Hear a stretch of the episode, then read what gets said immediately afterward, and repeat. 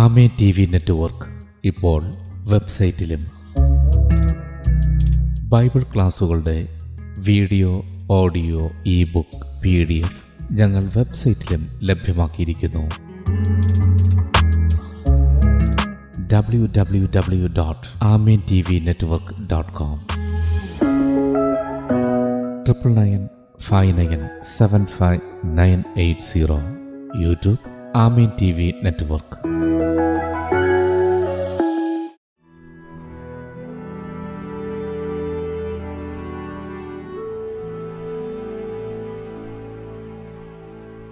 Kummallur Maranatha gospel mission ഒരുക്കുന്ന 437-ാമത്തെ Bible സ്റ്റഡിയിലേക്ക് ഏവർക്കും സ്വാഗതം.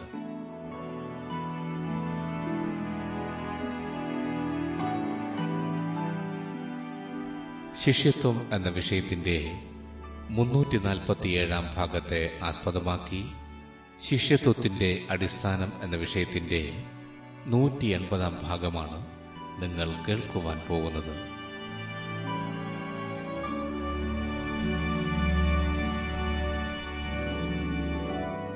ക്ലാസുകൾ എടുക്കുന്നത് brother Sunil Kumar C G.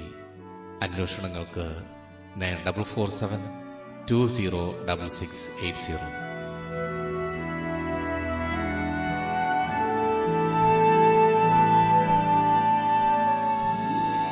ഈ ക്ലാസുകളുടെ video, audio, e book, P D F എന്നിവ വെബ്സൈറ്റിലും ലഭ്യമാണ്. www.amintvnetwork.com. ഞങ്ങളുമായി ബന്ധപ്പെടുവാൻ 9995975980.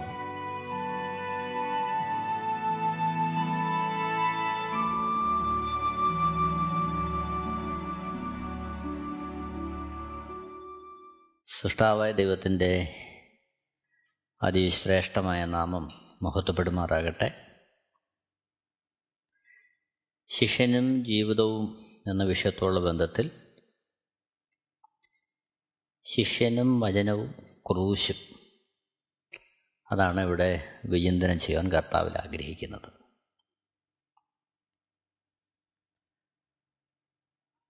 മത്തായി സുവിശേഷം 5-ാമത്തെ അധ്യായം 20-ാമത്തെ വാക്യം. മത്തായി എഴുതിയ സുവിശേഷം 5-ാമത്തെ അധ്യായം 20-ാമത്തെ വാക്യം. നിങ്ങളുടെ നീതി ശാസ്ത്രിമാരുടെയും പരീശന്മാരുടെയും നീതിയെ കവിയുന്നില്ലെങ്കിൽ നിങ്ങൾ സ്വർഗരാജ്യത്തിൽ കടക്കയില്ല എന്ന് ഞാൻ നിങ്ങളോട് പറയുന്നു. ദൈവവചനത്തോട് കൂട്ടുചേർക്കുകയും ദൈവവചനത്തിൽ നിന്ന് കുറയ്ക്കുകയും ചെയ്യുന്നതിനുള്ള ബന്ധത്തിൽ കർത്താവ് പറയുകയാണ്, ശാസ്ത്രിമാരുടെയും പരീശന്മാരുടെയും നീതിയെ കവിയുന്ന നീതി ക്രിസ്തു ശിഷ്യന് ഉണ്ടായില്ല എങ്കിൽ അവൻ സ്വർഗരാജ്യത്തിൽ കടക്കുകയില്ല. ഇത് വളരെ ഭയത്തോടെ, ജാഗ്രതയോടെ നാം ശ്രദ്ധിക്കേണ്ടുന്ന ഒരു തിരുവെഴുത്താണ്. മത്തായി സുവിശേഷം 23-ാമത്തെ അധ്യായം 23-24 വാക്യങ്ങളിൽ, മത്തായി എഴുതിയ സുവിശേഷം 23-ാമത്തെ അധ്യായം 23-24 വാക്യങ്ങളിൽ, കപടഭക്തിക്കാരായ ശാസ്ത്രിമാരും പരീശന്മാരുമായുള്ളവരെ, നിങ്ങൾക്ക് ഹാ കഷ്ടം! നിങ്ങൾ തുളസി, ചതകുപ്പ, ജീരകം ഇവയിൽ പതാരം കൊടുക്കുകയും ന്യായം, കരുണ, വിശ്വസ്തത ഇങ്ങനെ ന്യായപ്രമാണത്തിൽ ഘനമേറിയവ ത്യജിച്ചു കളയുകയും ചെയ്യുന്നു. അത് ചെയ്യുകയും ഇത് ത്യജിക്കാതിരിക്കുകയും വേണം. കുരുടന്മാരായ വഴികാട്ടികളെ, നിങ്ങൾ കൊതുകിനെ അരിച്ചെടുക്കുകയും ഒട്ടകത്തെ വിഴുങ്ങിക്കളയുകയും ചെയ്യുന്നു. അപ്പോൾ ദൈവവചനത്തിൽ ചില കാര്യങ്ങൾ ചെയ്യുക, ചിലത് ചെയ്യാതിരിക്കുക, ആ ഒരു പ്രവണതയെ കർത്താവ് ശക്തമായിട്ട് താക്കീത് ചെയ്യുകയാണ്. ആ രീതിയിൽ ആയിരിക്കുന്നവരെ കർത്താവ് അഭിസംബോധന ചെയ്യുന്നത് കുരുടന്മാരായ വഴികാട്ടികളെന്നാണ്. അവരെന്ത് ചെയ്യുന്നു? കൊതുകിനെ അരിച്ചെടുക്കുന്നു, ഒട്ടകത്തെ വിഴുങ്ങിക്കളയുന്നു. അപ്പോൾ ഒരു ക്രിസ്തു ശിഷ്യൻ തിരുവെഴുത്തിലെ എല്ലാ കാര്യങ്ങൾക്കും പ്രാധാന്യം കൊടുത്ത് പരിശുദ്ധാത്മാവിൻ്റെ നിയന്ത്രണത്തിൽ അവൻ ജീവിതം മുമ്പോട്ട് നയിക്കണമെന്ന് കർത്താവ് ഇവിടെ വളരെ വ്യക്തമായി നമുക്ക് മുന്നറിയിപ്പ് തരികയാണ്. യാക്കോബ് എഴുതിയ ലേഖനം 2-ാമത്തെ അധ്യായം 10-ാമത്തെ വാക്യത്തിൽ ഒരുത്ത ന്യായപ്രമാണം മുഴുവനും അനുസരിച്ച് നടന്നിട്ടും ഒന്നിൽ തെറ്റിയാൽ അവൻ സകലത്തിനും കുറ്റക്കാരനായി തീർന്നു. അപ്പോൾ എല്ലാ കാര്യങ്ങൾക്കും കർത്താവ് നമ്മോട് അറിയിച്ചിരിക്കുന്ന, പരിശുദ്ധാത്മാവ് നമുക്ക് എഴുതി നൽകിയിരിക്കുന്ന എല്ലാ തിരുവെഴുത്തുകൾക്കും അതിൻ്റേതായ പ്രാധാന്യം നൽകി നമ്മുടെ പ്രായോഗിക ജീവിതത്തിൽ നാം അത്തരത്തിൽ ജീവിക്കണമെന്ന് പരിശുദ്ധാത്മാവ് ഇവിടെ നമ്മൾ ഓർപ്പിക്കുകയാണ്. മത്തായി എഴുതിയ സുവിശേഷം 28-ാമത്തെ അധ്യായം 18 മുതൽ 20 വരെയുള്ള വാക്യങ്ങൾ. യേശു അടുത്ത് ചെന്ന്, സ്വർഗത്തിലും ഭൂമിയിലും സകല അധികാരവും എനിക്ക് നൽകപ്പെട്ടിരിക്കുന്നു. ആകയാൽ നിങ്ങൾ പുറപ്പെട്ട് പിതാവിൻ്റെയും പുത്രൻ്റെയും പരിശുദ്ധാത്മാവിൻ്റെയും നാമത്തിൽ സ്നാനം കഴിപ്പിച്ച് ഞാൻ നിങ്ങളോട് കൽപ്പിച്ചതൊക്കെയും പ്രമാണിപ്പാൻ തക്കവണ്ണം ഉപദേശിച്ചും കൊണ്ട് സകല ജാതികളെയും ശിഷ്യരാക്കിക്കൊള്ളുവിൻ. ഞാനോ ലോകാവസാനത്തോളം എല്ലാ നാളും നിങ്ങളുടെ കൂടെയുണ്ട് എന്നരുളി ചെയ്തു. അപ്പോൾ ഉയർത്തെഴുന്നേറ്റ് സ്വർഗത്തിലേക്ക് പോകുന്നതിന് മുമ്പ് യേശു ക്രിസ്തു ശിഷ്യന്മാരോടായിട്ട് പറയുന്നു, പിതാവിൻ്റെയും പുത്രൻ്റെയും പരിശുദ്ധാത്മാവിൻ്റെയും നാമത്തിൽ സ്നാനം കഴിപ്പിക്കുക. ഒപ്പം എന്ത് വേണം? ഞാൻ നിങ്ങളോട് കൽപ്പിച്ചതൊക്കെയും പ്രമാണിപ്പാൻ തക്കവണ്ണം ഉപദേശിച്ചും കൊണ്ട് സകല ജാതികളെയും ശിഷ്യരാക്കണം. അപ്പോൾ കർത്താവ് ശിഷ്യന്മാർക്ക് കൊടുക്കുന്ന സുപ്രധാനമായ നിർദ്ദേശം സകല ജാതികളെയും ശിഷ്യരാക്കിക്കൊള്ളുക എന്നാണ്. ഇത് നമ്മൾ വളരെ ചിന്തിക്കേണ്ടുന്നൊരു വിഷയമാണ്. ഈ കാലഘട്ടത്തിൽ ശിഷ്യരാക്കുക എന്നുള്ള ഒരു ചിന്തയെങ്കിലും എത്ര പേരുടെ ഹൃദയത്തിലുണ്ട്? നാം നമ്മെ തന്നെ പരിശോധിക്കേണ്ടതാണ്. യഥാർത്ഥത്തിൽ ശിഷ്യനാക്കുവാനുള്ള ഒരു ഉത്സാഹമാണോ, അല്ലെങ്കിൽ ഒരു സമർപ്പണമാണോ, ഒരു കാഴ്ചപ്പാടാണോ നമുക്കുള്ളത്? പലപ്പോഴും ഇന്നത്തെ കൂട്ടായ്മകളെ നോക്കുമ്പോൾ കർത്താവിനെ വിശ്വസിക്കുക, കർത്താവിനോട് പ്രാർത്ഥിക്കുക, കർത്താവിനെ ആരാധിക്കുക, അതിൽ സംതൃപ്തരായി അവരുടെ ഭൗതികമായ ജീവിതത്തിൽ കർത്താവിനൊരു സ്ഥാനം കൊടുത്ത് ആവശ്യങ്ങളുടെ പൂർത്തീകരണം ലക്ഷ്യം വെച്ച് ഈ സമൂഹത്തിൽ സുഖകരമായ, പ്രശ്നങ്ങളില്ലാത്തൊരു ജീവിതം നയിച്ച് മുന്നോട്ട് പോവുക. ഇതാണ് അനേകരും ലക്ഷ്യം വയ്ക്കുന്ന അല്ലെങ്കിൽ ഉദ്ദേശിക്കുന്ന ഒരു വിശ്വാസ ജീവിതം. എന്നാൽ യേശുക്രിസ്തു യഥാർത്ഥത്തിൽ ശിഷ്യന്മാരോട് പങ്കുവച്ചത് അതല്ല. അവിടുത്തെ നുകമേറ്റ് നാൾതോറും പഠിച്ച് കർത്താവിൻ്റെ വഴിയിൽ ക്രൂശെടുത്ത് മുന്നോട്ട് പോവുക, അതാണ് കർത്താവ് ഒരുവനെ കുറിച്ച് ആഗ്രഹിക്കുന്നത്. കേവലം യേശുക്രിസ്തുവിനെ വിശ്വസിക്കുക എന്നതിലുപരിയായി ക്രൂശെടുത്തുകൊണ്ട് യേശുക്രിസ്തുവിനെ അനുഗമിക്കുക, അതാണ് യേശുക്രിസ്തു ഓരോ ഭക്തന്മാരെക്കുറിച്ചും ആഗ്രഹിക്കുന്നു. ഇവിടെയാണ് നാം യഥാർത്ഥത്തിൽ ക്രൂശ് എടുത്തുകൊണ്ട് യേശു ക്രിസ്തുവിനെ അനുഗമിക്കുന്നുവോ എന്ന് നമ്മൾ ആത്മപരിശോധന നടത്തേണ്ടത്.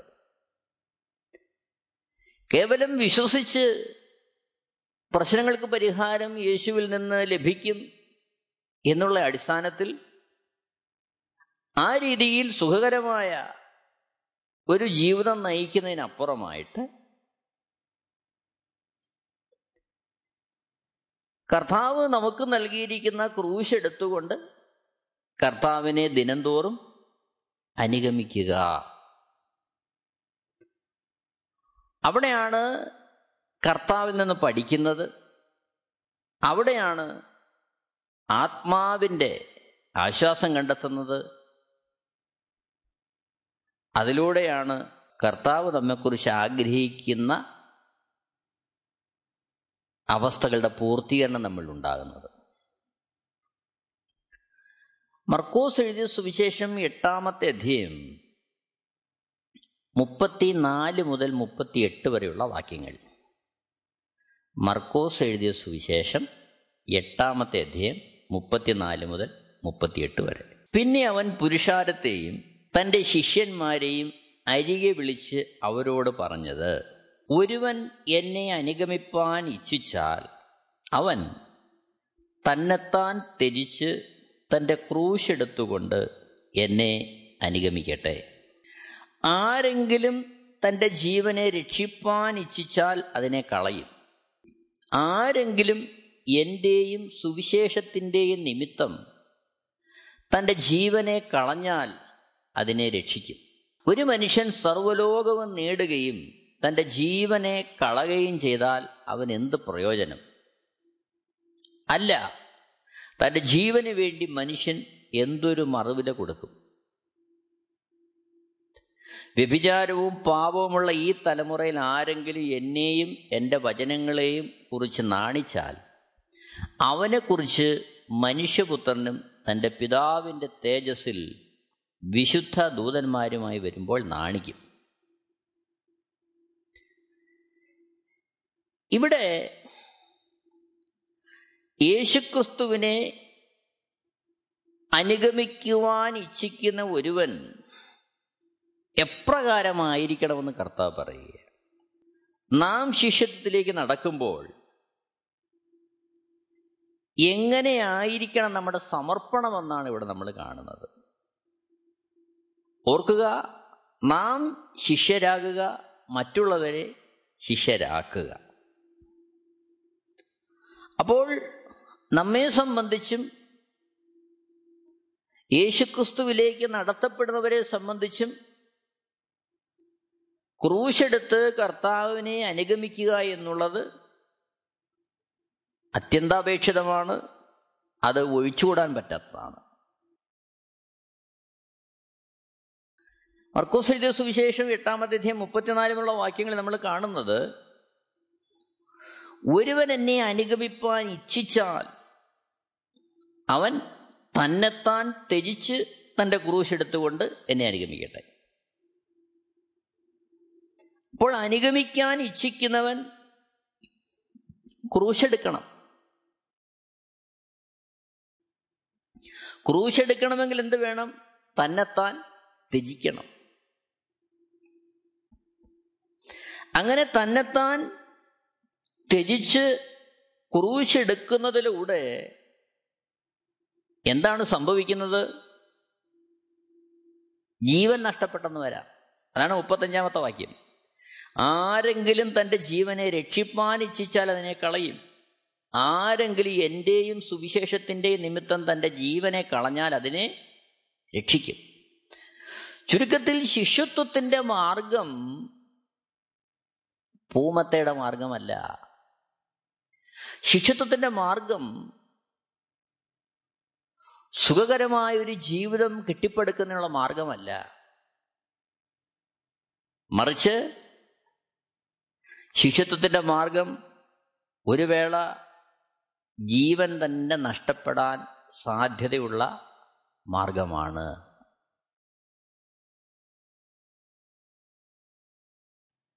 ചുരുക്കത്തിൽ ജീവൻ പോലും നഷ്ടപ്പെട്ടാലും സാരമില്ല എണ്ണുന്ന ഒരുവന് മാത്രമേ ക്രൂശെടുത്തുകൊണ്ട് യേശുവിനെ അനുഗമിക്കാൻ സാധ്യമാകൂ. അപ്പോൾ പലപ്പോഴും ഈ കാലഘട്ടത്തിൽ നാം കേൾക്കുന്നത് പോലെയുള്ള ഒരു സുവിശേഷ സന്ദേശമല്ല യേശു കർത്താവും ശിഷ്യന്മാരും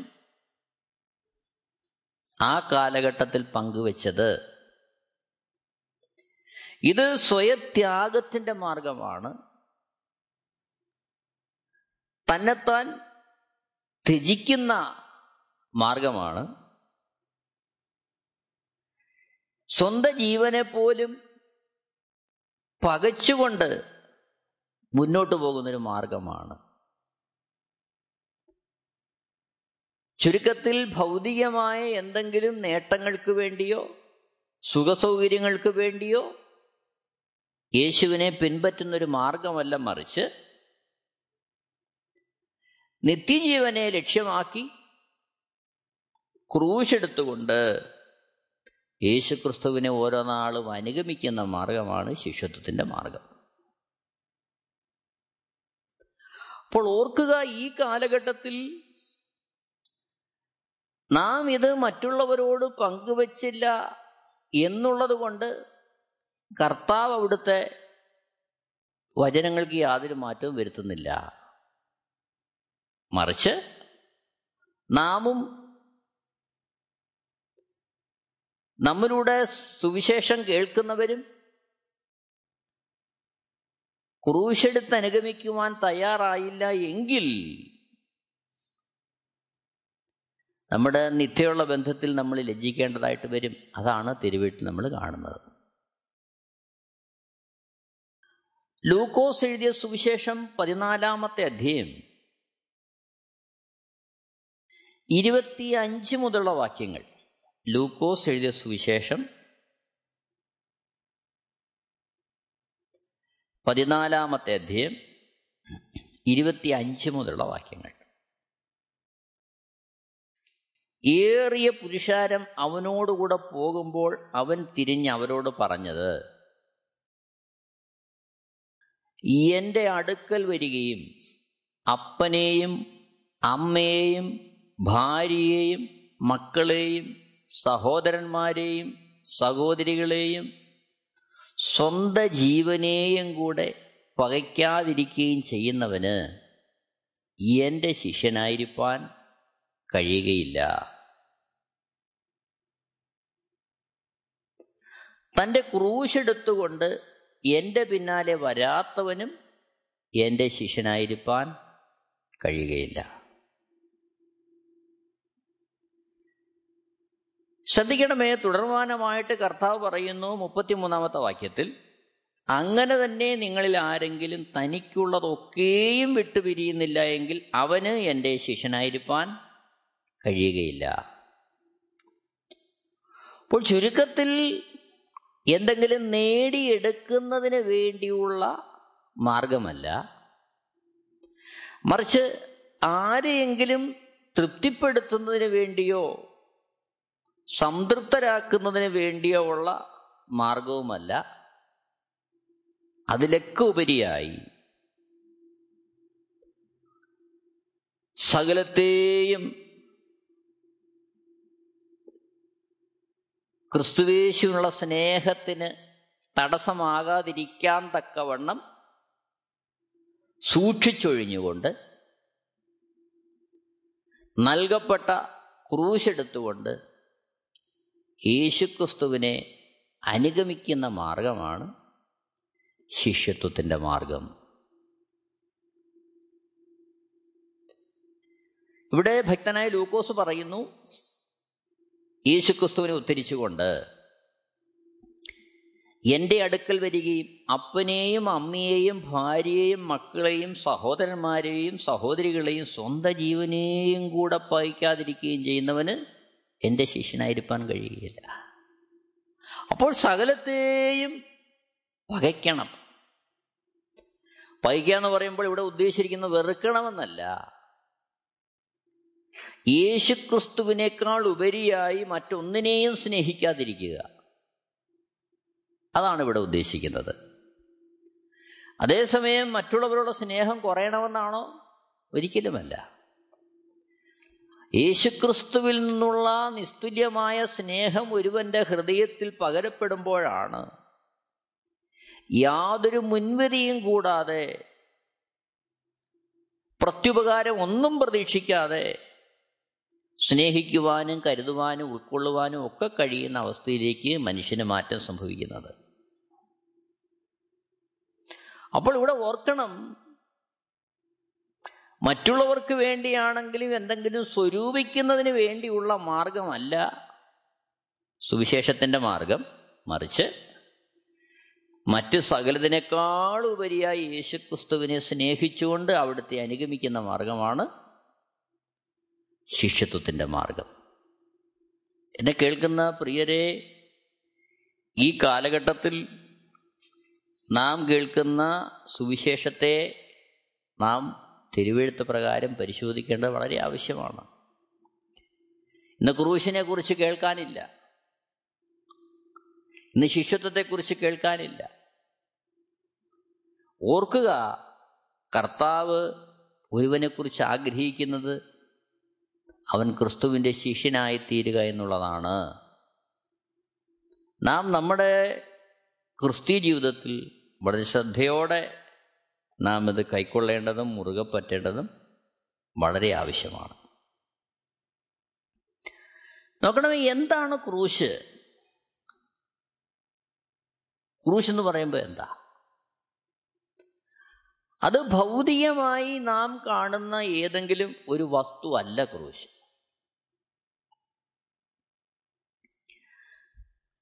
മത്തായി സുവിശേഷം 26-ാമത്തെ അധ്യായം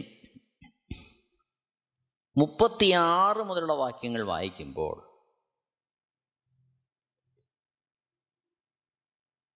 ക്രൂശീകരിക്കപ്പെടുവാനായി യേശു തന്നെത്താൻ സമർപ്പിക്കുന്ന ആ അവസ്ഥ നമ്മൾ കാണുകയാണ്. മത്തായി സുവിശേഷം 26-ാമത്തെ അധ്യായം 36 മുതലുള്ള വാക്യങ്ങൾ.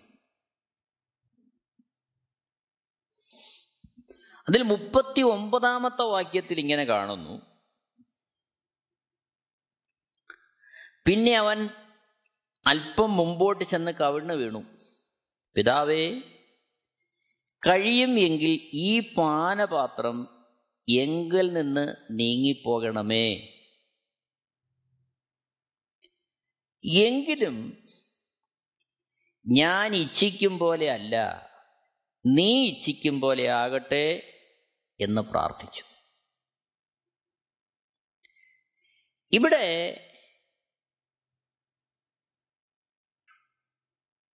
കാൽവരി ക്രൂശിൽ തന്നെത്താൻ സമർപ്പിക്കുന്നതിന് വേണ്ടി യേശുക്രിസ്തു സ്വയം ഒരുങ്ങുന്ന ഭാഗം നമ്മൾ കാണുകയാണ്.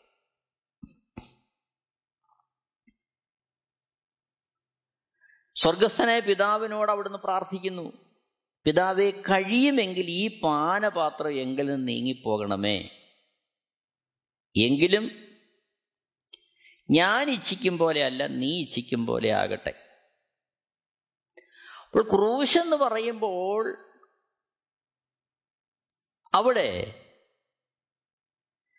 നമ്മുടെ ഇഷ്ടങ്ങളെക്കാളും താല്പര്യങ്ങളെക്കാളും സുഖത്തെക്കാളും ഒക്കെ ഉപരിയായി ദൈവത്തിൻ്റെ സമ്പൂർണ്ണ ഇഷ്ടത്തിനായിട്ട് നമ്മെ ലഭ്യമാക്കുന്ന അനുഭവമാണ് ക്രൂശ്.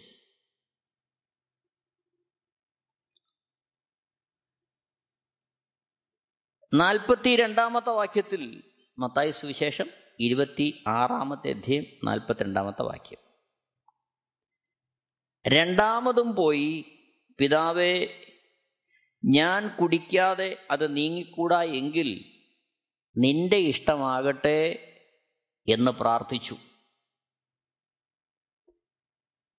44-ാമത്തെ വാക്യത്തിൽ, അവരെ വിട്ട് മൂന്നാമതും പോയി ആ വചനം തന്നെ ചൊല്ലി പ്രാർത്ഥിച്ചു. അപ്പോൾ ഗത്സമന തോട്ടത്തിൽ യേശുക്രിസ്തു 3 പ്രാവശ്യം പ്രാർത്ഥിക്കുകയാണ്. ഓർക്കണം, അവിടുന്ന് സാക്ഷാൽ ദൈവമാണ്. ദൈവമായ യേശുക്രിസ്തു ദൈവത്വം വെടിഞ്ഞ് എന്നെയും നിങ്ങളെയും പോലെ ഒരു സാധാരണ മനുഷ്യനെ ഭൂമിയിലേക്ക് വന്നു. തൻ്റെ ശരീരത്തിൽ ഏൽക്കുന്ന ഓരോ പീഡനവും തനിക്ക് വേദനാജനകമാണ്. എന്നാൽ അതിലൊക്കെ ഉപരിയായി മാനവകുലത്തിൻ്റെ രക്ഷയ്ക്ക് വേണ്ടി ദൈവത്തിൻ്റെ സമ്പൂർണ്ണ ഹിതം തന്നിൽ വെളിപ്പെടുവാൻ തക്കവണ്ണം മനുഷ്യരൂപമെടുത്ത് ഭൂമിയിലേക്ക് വന്ന് യേശുക്രിസ്തു തന്നെ തന്നെ സമർപ്പിക്കുന്ന കാഴ്ച നമ്മളിവിടെ കാണുകയാണ്. മർക്കോസ് എഴുതിയ സുവിശേഷത്തിലും ലൂക്കോസ് എഴുതിയ സുവിശേഷത്തിലും ഇതേ കാര്യം ആവർത്തിക്കുന്നതായിട്ട് നമ്മൾ കാണുന്നുണ്ട്. മർക്കോസ് 14:32 മുതൽ 42 വരെയുള്ള വാക്യങ്ങൾ വായിക്കുമ്പോൾ 35, 36 വാക്യങ്ങൾ: പിന്നെ അല്പം മുമ്പോട്ട് ചെന്ന് നിലത്ത് വീണു, കഴിയുമെങ്കിൽ ആ നാഴിക നീങ്ങിപ്പോകണമെന്ന് പ്രാർത്ഥിച്ചു. അബ്ബാ പിതാവേ, നിനക്കെല്ലാം കഴിയും, ഈ പാനപാത്രം എങ്കിൽ നീക്കണമേ, എങ്കിലും ഞാൻ ഇച്ഛിക്കുന്നതല്ല നീ ഇച്ഛിക്കുന്നതത്രേ ആകട്ടെ എന്ന് പറഞ്ഞു. ലൂക്കോസ് എഴുതിയ സുവിശേഷം 22-ാമത്തെ അധ്യായം 39 മുതൽ 46 വരെയുള്ള വാക്യങ്ങളിൽ ഇതേ ഭാഗം നമ്മൾ കാണുന്നു. ലൂക്കോസ് എഴുതിയ സുവിശേഷം 22-ാമത്തെ അധ്യായം 42-43 വാക്യങ്ങളിൽ: പിതാവേ, നിനക്ക് മനസ്സുണ്ടെങ്കിൽ ഈ പാനപാത്രം എങ്കിലും നീക്കണമേ, എങ്കിലും എൻ്റെ ഇഷ്ടമല്ല നിൻ്റെ ഇഷ്ടം തന്നെ ആകട്ടെ എന്ന് പ്രാർത്ഥിച്ചു. 43-ാമത്തെ വാക്യം: അവനെ ശക്തിപ്പെടുത്തുവാൻ സ്വർഗത്തിൽ നിന്ന് ഒരു ദൂതൻ അവന് പ്രത്യക്ഷനായി. നോക്കണം, ദൈവത്തിൻ്റെ ഇഷ്ടത്തിനായിട്ട് തന്നെ തന്നെ സമർപ്പിക്കുകയാണ്. യേശുവിനെ ഗെത്സമനത്തോട്ടത്തിൽ പിടിക്കുവാൻ വരുന്ന ചേവകരിൽ നിന്ന് രക്ഷിക്കുവാൻ പത്രോസ് വാളൂരി ഒരു ദാസന്റെ കാതിന് വെട്ടുമ്പോൾ യേശു പറയുന്നൊരു കാര്യമുണ്ട്. മത്തായി എഴുതിയ സുവിശേഷം 26-ാമത്തെ അധ്യായം അതിൻ്റെ 53-ാമത്തെ വാക്യം: എൻ്റെ പിതാവിനോട് ഇപ്പോൾ തന്നെ 12 ലഗ്യോനിലും അധികം ദൂതന്മാരെ എൻ്റെ അരികെ നിർത്തേണ്ടതിന് എനിക്ക് അപേക്ഷിച്ചുകൂടാ എന്ന് തോന്നുന്നുവോ? 54: എന്നാൽ ഇങ്ങനെ സംഭവിക്കണം എന്നുള്ള തിരുവെഴുത്തുകൾക്ക് എങ്ങനെ നിവൃത്തി വരും എന്ന് പറഞ്ഞു. അപ്പോൾ ആ നിമിഷവും യേശു ആജ്ഞാപിച്ചാൽ ദൂതന്മാരിറങ്ങും സംരക്ഷണത്തിനായി. എന്നാൽ അതിനൊന്നും തുനിയാതെ യോഹന്നാൻ എഴുതിയ സുവിശേഷം 6-ാമത്തെ അധ്യായം 38 മുതൽ 40 വരെയുള്ള വാക്യങ്ങളിൽ വായിക്കുന്നത് പോലെ യേശുക്രിസ്തു പറയുന്നു, ഞാൻ എൻ്റെ ഇഷ്ടമല്ല എന്നെ അയച്ചവൻ്റെ ഇഷ്ടമത്രേ ചെയ്യുവാൻ സ്വർഗത്തിൽ നിന്നിറങ്ങി വന്നിരിക്കുന്നത്. അപ്പോൾ കാൽവരി ക്രൂശിൽ യേശുക്രിസ്തുവിലൂടെ നിവർത്തിയാകുന്നത് ദൈവത്തിൻ്റെ സമ്പൂർണ്ണ ഇഷ്ടത്തിൻ്റെ പൂർത്തീകരണമാണ്. അപ്പോൾ നമ്മുടെ ജീവിതത്തിലും ദൈവം ആഗ്രഹിക്കുന്നത് ക്രൂശെന്ന് പറയുമ്പോൾ നമ്മുടെ ഇഷ്ടങ്ങളെക്കാളും താല്പര്യങ്ങളെക്കാളും സുഖത്തെക്കാളും ഒക്കെ ഉപരിയായി ദൈവത്തിൻ്റെ ഇഷ്ടം നിറവേറുവാൻ നാം സമർപ്പിക്കപ്പെടുക. എന്നെ കേൾക്കുന്ന പ്രിയരെ, നാം നമ്മുടെ ക്രിസ്ത്യ ജീവിതത്തെ ഒന്ന് വിശകലനം ചെയ്യേണ്ടത് ആവശ്യമാണ്. ക്രൂശെടുത്ത് നാം കർത്താവിനെ അനുഗമിക്കുന്നുണ്ടോ? അതിനുവേണ്ടി നാം സമർപ്പിക്കപ്പെട്ടിട്ടുണ്ടോ? എല്ലാവരെയും ദൈവം താളമായിട്ട് അനുഗ്രഹിക്കുമാറാകട്ടെ. ദൈവത്തിൻ്റെ ശ്രേഷ്ഠമായ നാമം മഹത്വപ്പെടുമാറാകട്ടെ. ആമേൻ. Amen T V network, Christian internet channel, സുവിശേഷീകരണത്തിന്റെ വ്യത്യസ്ത മുഖം തേടിയുള്ള യാത്ര. YouTube and Facebook, Amen T V network, Trivandrum, Kerala. ഞങ്ങളുടെ വിലാസം: Maranatha gospel ministries, Marankuzhi, Kummallur PO, Kollam 691573. അന്വേഷണങ്ങൾക്ക് 9447206680.